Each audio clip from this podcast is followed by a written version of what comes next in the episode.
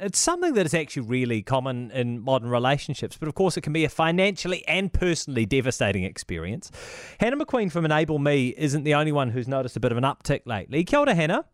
Good morning. Yeah, I don't know if it's the if it's the pandemic or what. Hey, like people just you know have kind of reevaluated life or relationships have gone through a bit of a change. But regardless of um, global pandemics, divorce is relatively common in this day and age, sadly. And like I say, it can be financially devastating.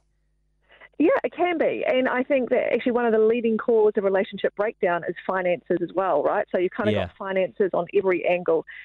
But yeah, it's crazy, and people make some pretty big mistakes at the exact wrong time to Yeah. be making them. And we see that a lot when we're coaching our clients through this and trying to give them some advice to navigate this successfully.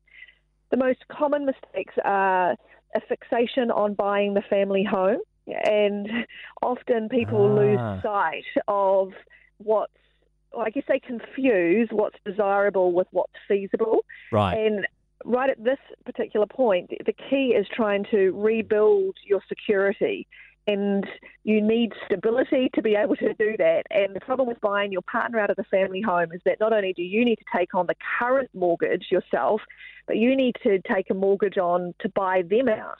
And with prices going up Mm. since your relationship started, maybe not in the last year, that, that's going to put a lot of financial pressure on your situation. And we see often the female, the mum, wanting to do that most because they're wanting to create stability for the kid, kids. Uh, but the problem is that all they do is take away their future or their ability to build a financial future of security, trying to keep that stability now. So That's we think it's yeah. pretty short-sighted. That's really interesting. So is that like is that something that happens quite often? One party Yes. tries to, especially, and often the mum tries to buy it out. And actually, Yes. if you pause and think as well, I mean, stability, of course, is like is critical, especially when children are involved. But actually, th- there's no escaping the fact that everyone is going into a slightly different form of life. That life is going to change, and actually having maybe using it as a looking at it through a different lens and going, okay, maybe there isn't the same stability, but maybe this makes the reset a little bit easier. Is another way to look at it. That's right, and there's an argument that if there's a lot of anguish tied up in that house, maybe everyone wants a new place to be living in anyway. Uh, but that's that's the most common mistake. And then, then there are two other mistakes that people tend to make, which is they get caught up in the nickel and diming. You know, that they focus on the last five or ten thousand dollars in the relationship split, which I can understand why.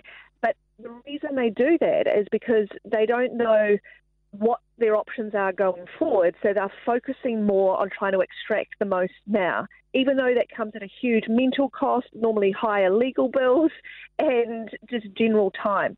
So what we do with our clients is we look at because there's uncertainty, right? You don't know what your partner's going to do and if they're going to be a bit of a twit in this process. You know, everything's quite Yeah. emotionally charged. So in one particular scenario, we modelled out six different scenarios of how this could shake down for our client because there were things that they couldn't control. But under each of those scenarios, there was a way forward.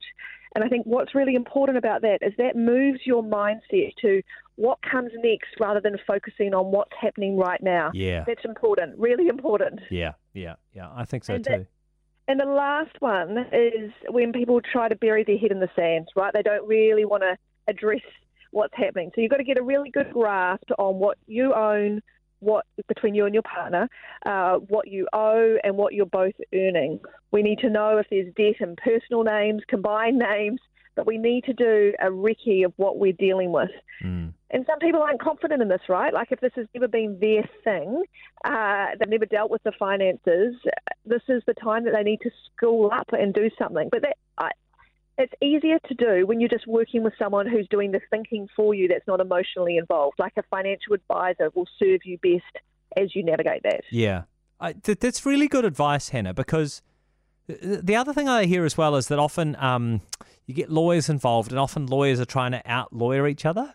I mean, I'm not suggesting you shouldn't have lawyers, but you know, like especially when it comes to the nickel and diming and stuff, sometimes it's like, oh, actually, maybe, maybe just try and look at things through a slightly wider lens. Very easy when you're someone like me who's never been married or gone through divorce or anything like that. But you know, Well, what you save, you pay in lawyer fees to make the saving. Yeah. It's like we've got to take a step back and really think about what's what's important here. And I think what you should be paying attention to is that transition from relationship through the separation and the steps you need to be taking at that point. Yeah. And it, it's when you've got to be a little more proactive than you might have been previously. So we'd be encouraging our clients to cancel credit cards, to Yeah. change their life insurance, change their wills, set up a new account for your salary to be paid into.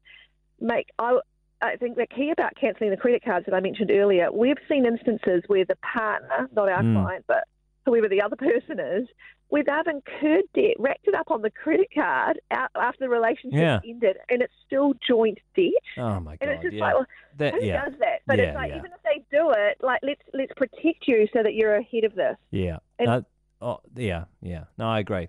Hey, thank you so much, Hannah.